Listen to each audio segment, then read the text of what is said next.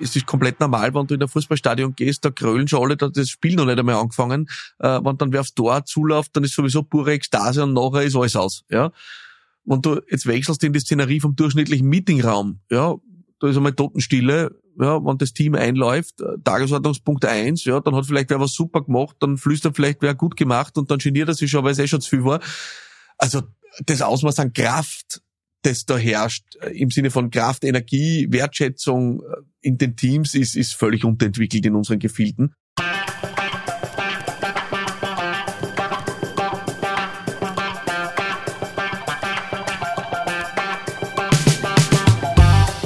Herzlich willkommen bei Weitergedacht, der Podcast der WZ.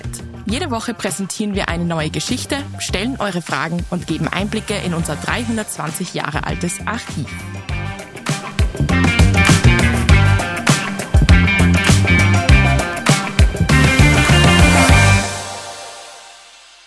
Hallo und herzlich willkommen. Mein Name ist Bernd Vasari. Ich bin Redakteur bei der WZ. Welche Fähigkeiten sollte man mitbringen, wenn man erfolgreiche Unternehmerin oder erfolgreicher Unternehmer werden will? Was bedeutet gute Führung und wie lassen sich MitarbeiterInnen am besten motivieren?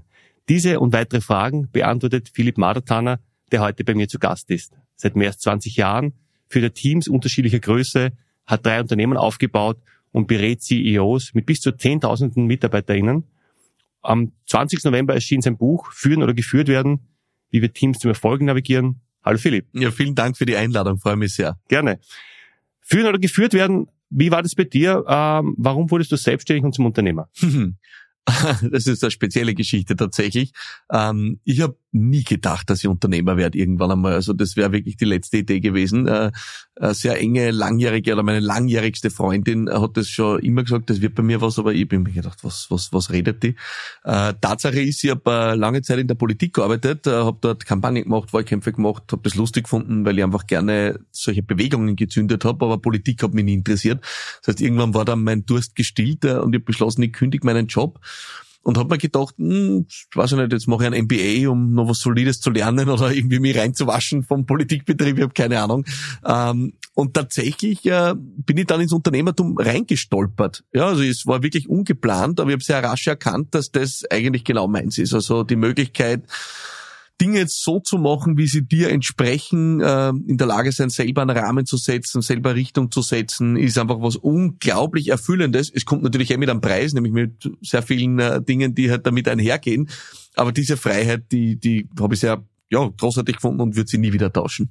Du warst bei der, bei der ÖVP. Genau, ja. ja. Warst du da angestellt oder warst du da auch? Genau, nein, ich war, ich war dort, dort über viele Jahre in unterschiedlichsten Positionen, auf unterschiedlichsten Ebenen äh, Angestellter. Also wirklich mhm. äh, Mitarbeiter, der sich dort sozusagen raufgearbeitet hat. Irgendwann am Schluss war ich Kampagnenchef, ja, mhm. und äh, also Marketing, Kommunikations- und Kampagnenchef und habe wirklich in diesem Politikbetrieb mein erstes Handwerk, das Kampagnenhandwerk gelernt und habe das dann in einem ersten Schritt übersetzt in die Gründung meiner ersten Firma, dem Campaigning-Büro, wo es halt sehr stark um das Thema Mobilisierung geht, habe aber im zweiten Schritt erkannt, dass spannend ist, dass in dieser ganzen Thematik von Campaigning sehr viel drinnen steckt zum Thema Führung, weil am Ende geht es darum, wirklich eine eine Masse auch äh, zu führen, äh, in eine Richtung zu führen, äh, an ein Ziel zu führen, für eine Mission äh, zu vereinnahmen und habe irgendwann für mich erkannt, dass das schon Methodiken und Zugänge sind und Learnings, die man sehr toll ins Unternehmertum reinbringen kann.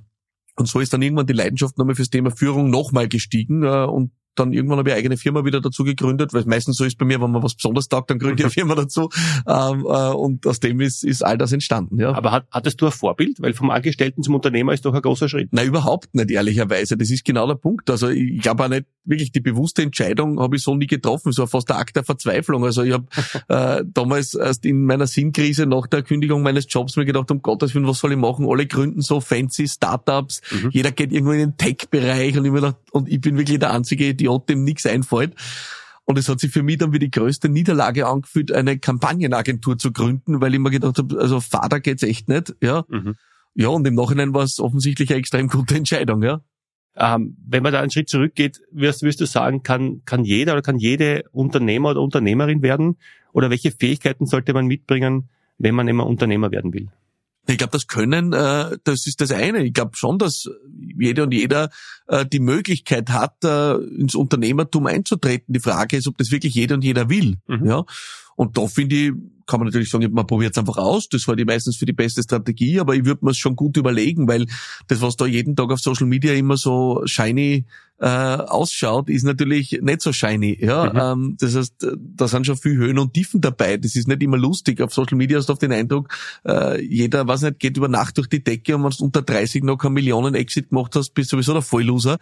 also das schaut alles immer so einfach aus. Die Wahrheit ist, der Alltag ist extrem intensiv. Also wenn ich jetzt für mich, ich habe mir gestern gedacht, Sonntagabend habe ich so auf meine nächsten Wochen draufgeschaut und mir gedacht, bist du wahnsinnig?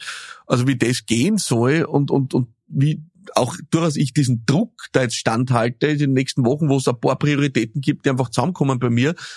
Ich finde, das muss man alles immer mal aushalten. Ja, also mhm. ich, ich würde mir es gut überlegen. Es kann ganz cozy sein, äh, ohne Führungsverantwortung durchs Leben zu gehen. Also ich finde, das muss man nicht. Ja.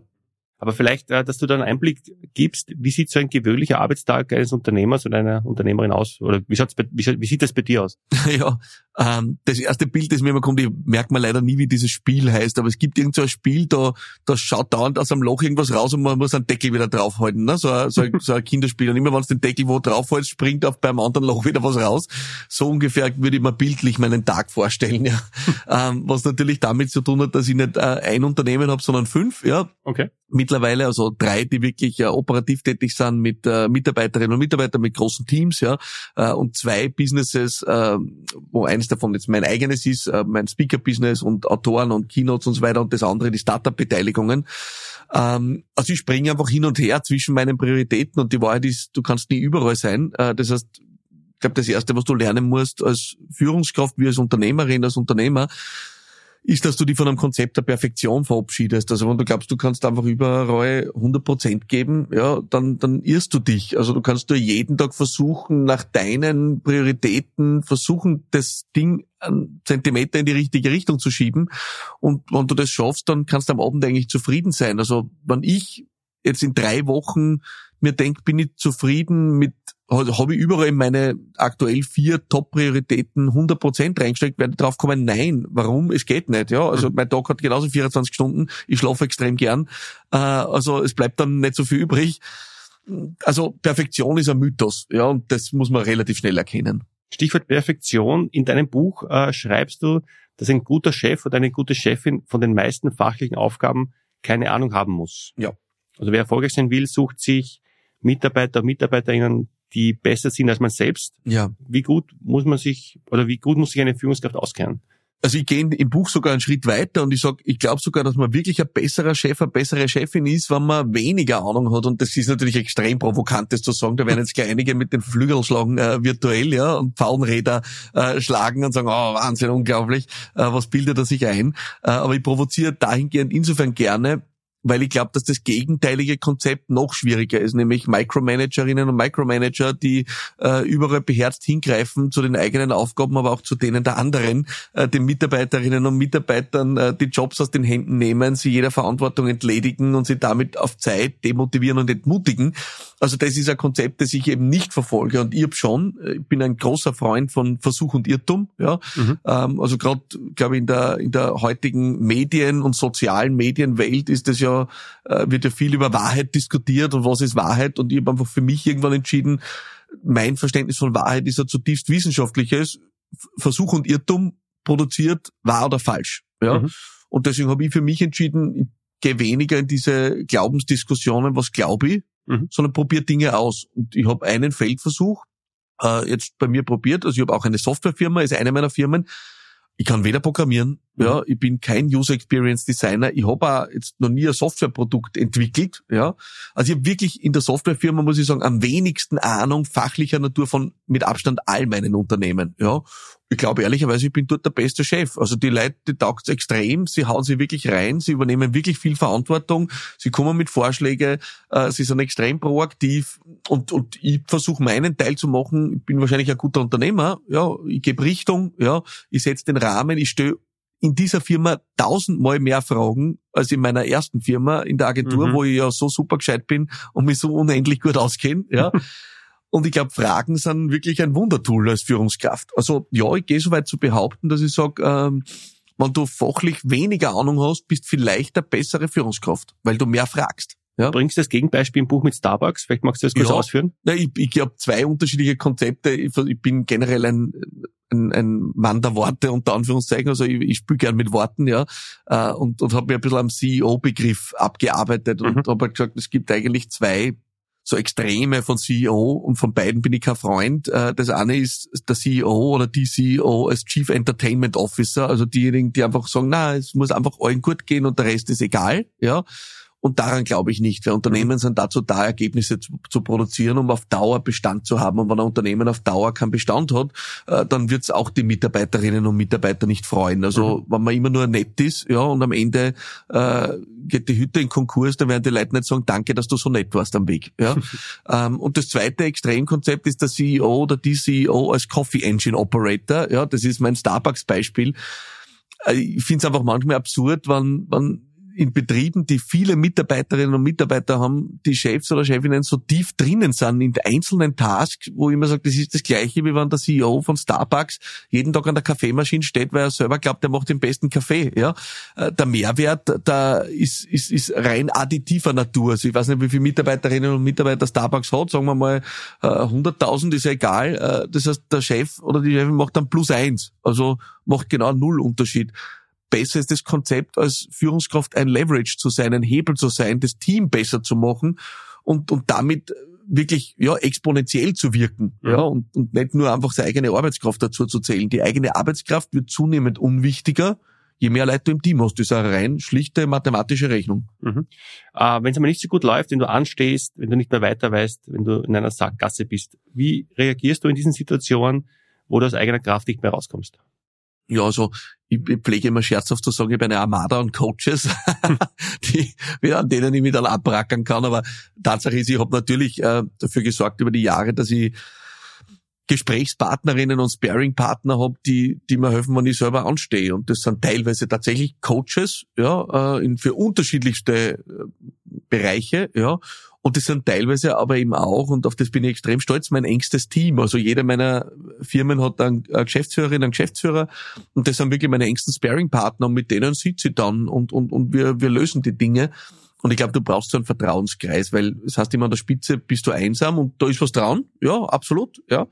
Ähm, aber es muss nicht sein. Also es gibt Möglichkeiten. Ja, du wirst Teil von einer äh, Mastermind-Gruppe, von mit anderen Unternehmerinnen und Unternehmern. Du hast einen Coach, ja, äh, du whatever. Also es gibt viele Möglichkeiten, nicht allein zu sein und ich empfehle es jedem und jeder. Mhm. Aber vielleicht auch nochmal, welche Rolle spielt Scheitern für dich? Ist das wichtig? Zu sagen, okay, naja, es ist unvermeidbar, würde ich sagen. Also wichtig, ähm, es ist leider wahrscheinlich wichtig, es ist jedenfalls unvermeidbar. Ja, mhm. äh, ich kann nicht zu denen, die sagen, Wahnsinn, also die Fehlerkultur, ich liebe es zu scheitern, ich hasse es wie die Pest, es ist unerträglich. Ja, und gleichzeitig anerkenne ich, dass ich, dass ich aus diesen Dingen natürlich tausendmal mehr lerne als aus jedem Erfolg. Ja, also ich glaube, die größten Niederlagen meines Lebens haben so viel Gutes produziert und so viel Wandlung produziert das ist kein Erfolg der Welt, kommt da jemals ran, ja. Deswegen ist trotzdem kein Joyride, ja. Mhm. Also wann es passiert und wann man auf den Bauch fällt, also ich, ich will, ich verabscheue es abgrundtief, mhm. ja. Aber ich komme immer, ich lerne immer rascher in eine Haltung zu kommen, wo ich sage, okay, gut, was, der Fehler ist passiert, ich liege auf der Schnauze, wie mache ich die Situation jetzt zu etwas, dass es netto keine Komplettniederlage ist. Und das geschieht im Regelfall immer durchs Learning. Mhm. Du schreibst äh, von einem Trend, bei dem Führung ein bisschen aus der Mode gekommen mhm. ist. Also Unternehmen setzen auf flache Hierarchien, bei der Teamarbeit im Fokus steht. Ja. Führung oder Teamarbeit, wie viel Führung braucht ein erfolgreiches Unternehmen? Also nur damit wir uns richtig verstehen, ich finde äh, grundsätzlich flache Hierarchien super, ich finde Teamarbeit super. Was ich nicht super finde, ist äh, denn das sich aus der Verantwortung stehlen als Führungskraft und sich hinter einem hippen Modebegriff verstecken. Ne? Also Chefs, die einfach ihren Job nicht machen und dann sagen, es ist halt Holokratie oder ich weiß nicht was oder Meritokratie, äh, aber in Wahrheit machen sie einfach ihr Hocken nicht, ja, mhm. um es jetzt so deutlich zu sagen, mhm. nämlich äh, Klarheit zu setzen, einen Rahmen zu setzen, Werte einzufordern, Richtung zu geben das ist der Job von Führungskräften und, und ich finde, Führungskräfte sollen ihren Job machen und es ist bequem geworden, äh, die Verantwortung zu delegieren, äh, die oft bei einer Führungskraft liegt, ja, und das taugt man ehrlicherweise gar nicht. Und ich glaube, dass Menschen extrem darunter leiden, ja, mhm. weil es gibt äh, fast, würde fast sagen, evolutionär bedingte, ganz natürliche Erwartung von Menschen an eine funktionierende Gruppe. Ja, mhm. das ist was wirklich zutiefst evolutionäres. Äh, das, das hat einen Grund, warum Menschen sie immer schon organisiert haben. Ja, in der Familie, in Stämmen. Ja, also wir sind ja Rudelmenschen, wenn, mhm. wenn du so willst. Mhm. Ähm, und und diese Rudel funktionieren einfach nach bestimmten Gesetzmäßigkeiten und da gibt es einen bestimmten Rahmen und wenn der nicht da ist, werden Leute unruhig. Ja. Und du kannst dir das anschauen in Teams, die, die schlecht geführt sind, da ist das Aggressionslevel höher, da ist die Reibung höher, da ist die Ineffizienz höher, ja. Und der Grund ist einfach, dass niemand für diese Mühelosigkeit sorgt, indem er Dinge außer Frage stellt. Und das ist aber was, was wir uns erwarten, weil ein paar Beispiele im Buch drinnen, das, ich glaube, das Kapitel heißt der Wert einer guten Party, ja, mhm. wo ich sage, es ist komplett normal, wenn du als Mensch, du gehst irgendwo auf eine Party, das erste, was du machst, ist, du checkst die Lage, wie läuft es da? Ja, wird da geraucht, wird da getrunken, haben die Leute einen Schmäh, tanzen die, also du schaust einmal, wie ist es da und damit du weißt, wie du dich einfügen kannst und ob du dich einfügen willst, ja. Mhm. Und das tut auch jeder und jeder, wenn er in ein Team kommt. Und wenn da aber bloße Anarchie herrscht, ja, dann ist es schwer und dann finden die Leute keine Ruhe. Und das ist diese Ruhe, aber diesen Rahmen für die Ruhe zu setzen, ist die Aufgabe der Führungskraft. Du schreibst auch, gute Führung bedeutet, anderen Erfolgserlebnisse mhm. zu bescheren. Ähm, wie lassen sich Mitarbeiter und Mitarbeiterinnen am besten motivieren? Also ich habe das Modell äh, versucht wirklich das ein ultraschlichtes. Ich bin ein großer Freund von Modellen und Methoden. Ich habe versucht wirklich ein ultraschlichtes Modell zu entwickeln, das, das die zentralen Erkenntnisse von mir aus, aus den letzten 20 Jahren äh, bündelt äh, und die nennt den Leadership Kompass. Und mhm. der Leadership Kompass äh, kann man sich vorstellen wie ein Kompass, der drei Pole hat. Ja, so nicht, nicht vier wie der klassische Kompass, sondern drei. Ja, und die drei Pole heißen Klarheit, Kraft und Kümmern. Das mhm. sind aus meiner Sicht die drei Pole, die du im Blick haben musst als Führungskraft, um eine Balance in, eine, in die Führung zu bringen. Nämlich Klarheit, einfach klare Ansage, was erwartest du dir? So viele schlucken einfach runter, weil sie Angst haben, einmal zu sagen als Führungskraft, worum es eigentlich geht, was erwartet ist und was sie wollen, ja. Mhm. Und dann irgendwann schlucken sie es so lange runter, dass sie implodieren äh, und vielleicht äh, aggressiv werden oder ungut werden gegenüber dem Team. Da geht es um Kümmern, da geht es um den Faktor Empathie, Wertschätzung, ja aus meiner Sicht das Nonplusultra und, und in unseren Kulturkreisen würde ich sagen fast unterbewertet. Äh, bringt er das Beispiel im Buch äh, vom Sport, ja, es ist komplett normal, wenn du in ein Fußballstadion gehst, da krölen schon alle, da das Spiel noch nicht einmal angefangen, äh, wenn dann wer aufs Tor zuläuft, dann ist sowieso pure Ekstase und nachher ist alles aus, ja. Wenn du jetzt wechselst in die Szenerie vom durchschnittlichen Meetingraum, ja, da ist einmal Totenstille, ja, wenn das Team einläuft, äh, Tagesordnungspunkt eins, ja, dann hat vielleicht wer was super gemacht, dann flüstert vielleicht wer gut gemacht und dann geniert er sich schon, weil es eh schon zu viel war. Also das Ausmaß an Kraft, das da herrscht, äh, im Sinne von Kraft, Energie, Wertschätzung äh, in den Teams, ist, ist völlig unterentwickelt in unseren Gefilden. Und die dritte Dimension äh, ist die Dimension kümmern. Da geht es also wirklich um, um äh, Empathie, äh, um das, dass wir ja, einfach für Menschen da sind und am Ende ist People Business, ja. Mhm. Und wenn du diese drei Dimensionen im Griff hast, dann, dann führt es dazu, dass du auf den drei Ebenen Ergebnisse, Vertrauen und Stimmung dein Team weiterentwickelst. Und das ist das, was aus meiner Sicht darum geht, wenn du Erfolge produzieren willst.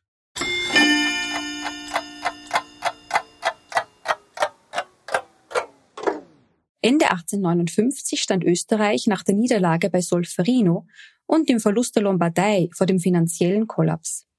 Die Wirtschaft musste dringend angekurbelt werden.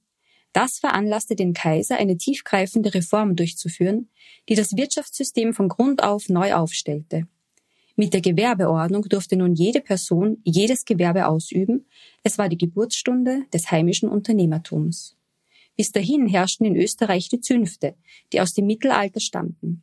Wer welches Gewerbe ergreifen konnte, war strikt begrenzt, mitunter musste man in eine Berufsgruppe hineingeboren sein. Die Gewerbeordnung wurde am 27. Dezember 1859 in der Wiener Zeitung verlautbart. Von der Absicht geleitet, die gewerbliche Betriebsamkeit in unserem Reiche gleichmäßig zu regeln und möglichst zu erleichtern, haben nach Vernehmung unserer Minister und nach Anhörung unseres Reichrates der nachfolgenden Gewerbeordnung unsere Genehmigung erteilt und verordnen wie folgt sämtliche derzeit in Kraft bestehende Vorschriften über die Erlangung von Gewerbe Fabriks- und Handelsberechtigungen sowie alle mit dieser Gewerbeordnung unvereinbarlichen älteren Normen über deren Ausübung werden vom obigen Zeitpunkte angefangen außer Wirksamkeit gesetzt. Der heimische Wirtschaftsstandort kämpft mit Fachkräftemangel. Es ist schwierig, die richtigen Mitarbeiter und Mitarbeiterinnen zu finden. Und wenn sie richtig sind und man findet sie, dann ist es auch schwierig, sie zu binden. Ja. Was läuft hier falsch oder was kann man da anders machen? Naja, ähm, äh, zwei Dinge drauf. Das eine ist, du musst per se als Unternehmen und als Führungskraft noch gar nichts falsch gemacht haben, um ein Problem zu haben. Was meine ich damit? Ja, äh, der Geburtenjahrgang, der jetzt äh, in Pension geht, sind 125.000 Leute. Der Geburtenjahrgang, der jetzt nachkommt auf den Arbeitsmarkt, sind 75.000 Leute. Mhm. Diese 75.000 Leute, blöde Geschichte, äh, wollen nicht zwingend 40 Stunden arbeiten, vielleicht eher 30, 32. Das heißt, wir navigieren in Richtung von 40 bis 45 Prozent der früheren Workforce. Ja. Mhm. Also, dass du ein Problem hast, du musst noch gar nichts falsch gemacht haben. Also, mhm. jeder wird eins kriegen. Ja. Mhm. Ähm, aber was ist der Beitrag, den wir leisten können? Und da nehme ich schon die Unternehmen in die Pflicht. Äh, ich glaube, viele haben es auch selbst verschuldet in den letzten Jahren, indem sie einfach ein Arbeitsumfeld, eine Unternehmenskultur geschaffen haben, die wenig Freude machen. So ehrlich muss man sein. Und, und, und in einer Zeit, wo Menschen sie mittlerweile aussuchen können, nämlich wir in einem Arbeitnehmerinnen- und Arbeitnehmermarkt leben, ja, mhm. hast natürlich der Wettbewerb wird stärker und, und dass Menschen darauf achten, dass Unternehmenskultur und Führung passen, ist wenig überraschend. Es ist umgekehrt sogar so, und es ist eine relativ aktuelle Studie, ähm, dass äh, von den Menschen, die aktuell unzufrieden sind äh, mit ihrer Führungskraft oder mhm. Probleme haben mit der Führungskraft, 50 Prozent überlegen, in den nächsten zwölf Monaten ihren Job zu kündigen. Ja, also noch Auch. Fragen, keine Fragen. Ja, mhm. ist, ja. Ich meine, die größten Probleme entstehen ja aufgrund von fehlender Klarheit mhm. ähm, und vor allem von Positionen, wo man seine eigene Stärke nicht ausspielen kann oder ja. seine Stärke nicht ausspielen kann. Wie gelangen Mitarbeiter und Mitarbeiterinnen in die richtige Rolle? Na, schonungslose Ehrlichkeit. Äh, wobei ich bin eigentlich gar nicht der Freund vom Begriff Ehrlichkeit. Ich, nehm, ich sage gern Aufrichtigkeit. Aufrichtigkeit hat auch viel mit Integrität zu tun, mit zu sich selber stehen. Und das gilt für beide Seiten. Mitarbeiterin, Mitarbeiter, aber auch Führungskraft. Da braucht's ehrliche Gespräche, haut es hin. Ja, und mhm. ich beschreibe in meinem Buch ja zweimal Situationen, also ich teile da durchaus ja meine eigenen Fails, ja, ähm, zweimal Situationen, wo ich es in beide Richtungen komplett vergeigt habe. Ja. Mhm. Äh, das erste Mal wo ich einfach endlos zugeschaut habe bei einem, bei einem Mitarbeiter über Monate und es hat sich einfach nichts bewegt. Also ich habe wirklich versucht, den zu fordern, mit Klarheit, mit Erwartungen, hat sich nichts gerührt. Ja, Bis er irgendwann einmal zu mir gesagt hat, also wo ich gesagt habe, du, da tut's jetzt wenig und er hat dann gesagt, na, also ich bin wie ich bin und an dem wird sich ja nicht mehr viel ändern. In dem Moment ist sogar mir gedämmert, dass das überhaupt nichts bringt, ja, mhm. äh, mit uns und wir haben uns dann getrennt, ja. Und umgekehrt habe ich auch schon die Situation gehabt, wo wo ich offensichtlich total blind war und irgendwann einmal eine Mitarbeiterin zu mir gekommen ist und gesagt hat, Philipp, ich weiß, du willst mich fördern, ich weiß, du willst mich unterstützen, aber jetzt sei bitte doch ehrlich, das bringt doch überhaupt nichts. Ich bin einfach nicht die Richtige für den Job. Bitte, sei mal so ehrlich. Also ich habe das zweimal komplett vergeigt, ja, und bin dabei, das zu lernen. Äh, und am Ende geht es um gegenseitige Aufrichtigkeit. Ja. Mhm. Was hältst du von Betriebsaufstellungen? Ja, spannend habe ich noch nicht gemacht. Ja, kann ich mir sehr spannend, kann ich mir sehr spannend vorstellen, weil natürlich äh, auch in Betrieben natürlich viele unterbewusste Muster äh, im Werk sind und im Gange sind. Kann, heute für ein sehr spannendes Instrument. Ja, also vor allem glaube ich, wenn du ein kleineres Team hast und da auf einmal spezielle Dynamik auftritt, äh, kann ich mir das gut vorstellen. Ich habe selber keine Erfahrung damit. Mhm. Und wie würdest du sagen, wenn du es an zwei, drei Beispielen bringst, vielleicht, äh, wie unterstützt du Mitarbeiter und Mitarbeiterinnen mit deren Leistung, wenn du nicht zufrieden bist? Ja, was kann man da machen? Naja, äh, es beginnt tatsächlich, äh, es beginnt mit der Klarheit, also mit der Klarheit darüber, was ist meine Erwartung. Ja, mhm. das ist das, woran eigentlich schon die meisten scheitern. Die meisten Führungskräfte sagen einfach nicht, was sie wollen, weil sie Angst haben, wenn sie einmal Unzufriedenheit artikulieren, kündigt die Person am nächsten Tag und dann finde ich niemanden und dann stehe ich wieder allein nicht da. Also mhm. das sind ja Ängste und Sorgen auch äh, bei Führungskräften, darf man nicht unterschätzen. Aber es beginnt mit der Klarheit in der Erwartung, das ist das eine. Ja. Mhm. Das zweite ist, es geht mit Kraft durch Zutrauen. Ja, also das, die Leute brauchen nicht immer Stützradl, ja, sondern auch Kraft durch Zutrauen und einmal Menschen machen lassen und wirklich anleiten, aber ihnen nicht die Arbeit aus der Hand zu nehmen. Und danach ist es wirklich die Beobachtung, entwickeln sich die Dinge in die richtige Richtung. Also ich sage immer, wenn du eine Änderung herbeiführen willst bei einer Mitarbeiterin, bei einem Mitarbeiter, dann sag, was du gern hättest, äh, frag, ob du wo unterstützen kannst, beiseite stellen kannst, zusätzliches Know-how vielleicht reinbringen mhm. kannst mhm. oder Hilfe reinbringen kannst. Und dann setze mal einen Rahmen, wo du sagst, schauen wir uns das jetzt einmal, ich weiß nicht, zwei, drei Wochen an, nicht zwei, drei Monate. Ja, weil die Leute glauben immer, du brauchst Monate, um dich zu ändern das ist Schwachsinn. Ja, mhm. du brauchst vielleicht Monate, um die Entscheidung zu treffen, dass du dich ändern willst. Das kann schon sein. Ja, aber ganz ehrlich, wie lange wird's dauern, dass du zum, dass du zum Rauchen aufhörst? Du kannst aufhören jetzt zum Rauchen. Mhm. Ja, was die meisten Leute das Problem haben, sie brauchen monatelang oder jahrelang oder Jahrzehnte, um die Entscheidung zu treffen. Mhm. Ja, das heißt, Veränderung geht viel schneller. Mhm. Und deswegen ein paar Wochen und dann nicht zwingend bewerten, ist jetzt die Mitarbeiterin oder der Mitarbeiter schon dort, wo er oder sie sein soll weil das passiert manchmal dann nicht so schnell. Ja? ja. Aber entwickeln sich's in die richtige Richtung in ausreichender Geschwindigkeit. Ja? Mhm. Ich finde, das ist ein fairer Maßstab. Und wenn da aber die Antwort Nein ist, ja, dann würde ich maximal einen weiteren Anlauf machen und dann äh, über Konsequenzen nachdenken, ja. Weil was wirklich wichtig ist, ist, dass jemand noch nicht dort ist, wo er sein soll, ist normal. Ich bin als Unternehmer auch nicht dort, wo ich sein soll. Ja, auch mhm. in meinem Verhalten nicht. Aber die Frage ist, stimmt die Richtung und mhm. stimmt die Entwicklung? Und daran würde ich Leute messen.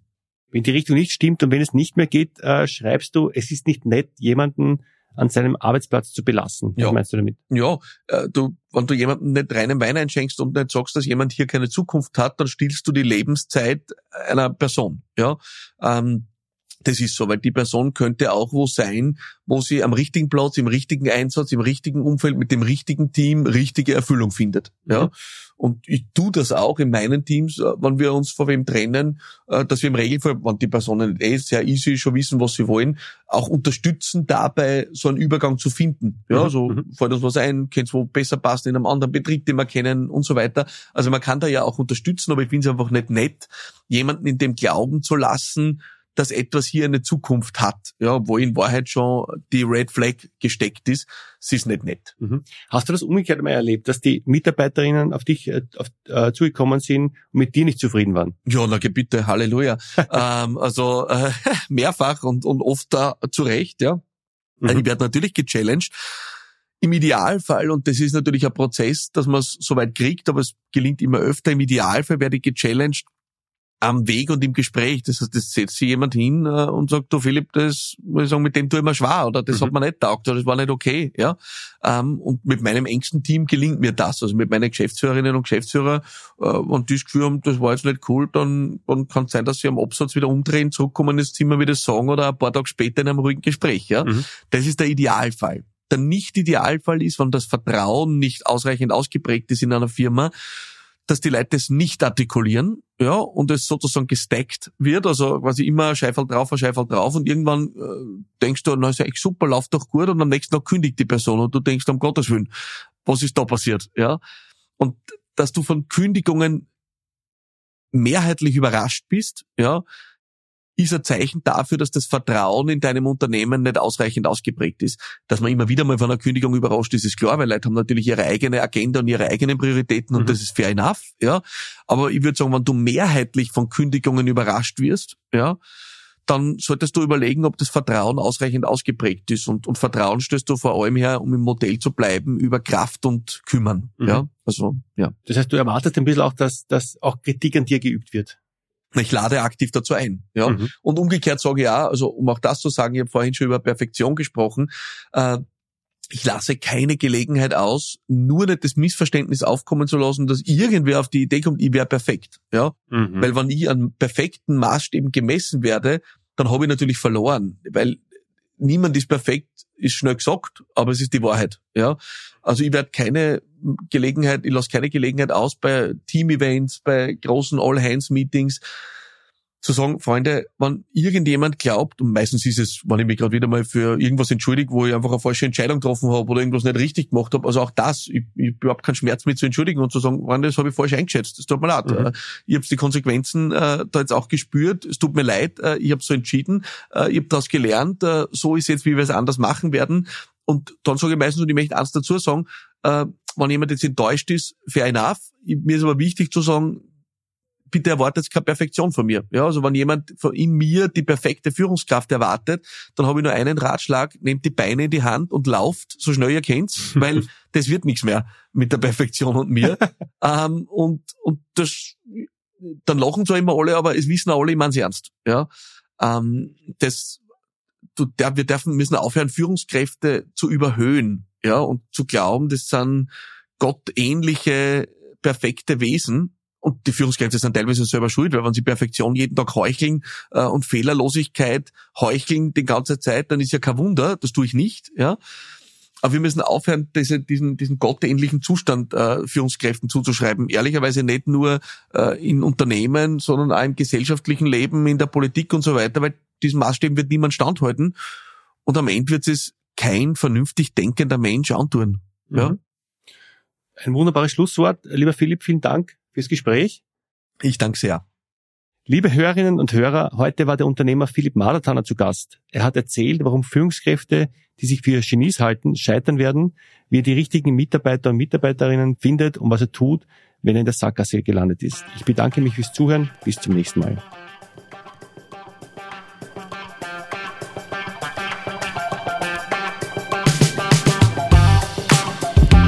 Das war die heutige Folge von Weitergedacht, der Podcast der WZ.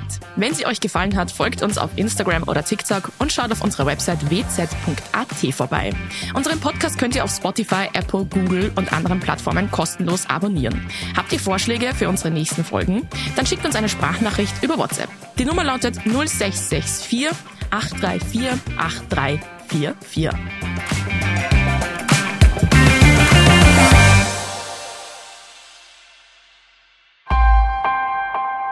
Missing Link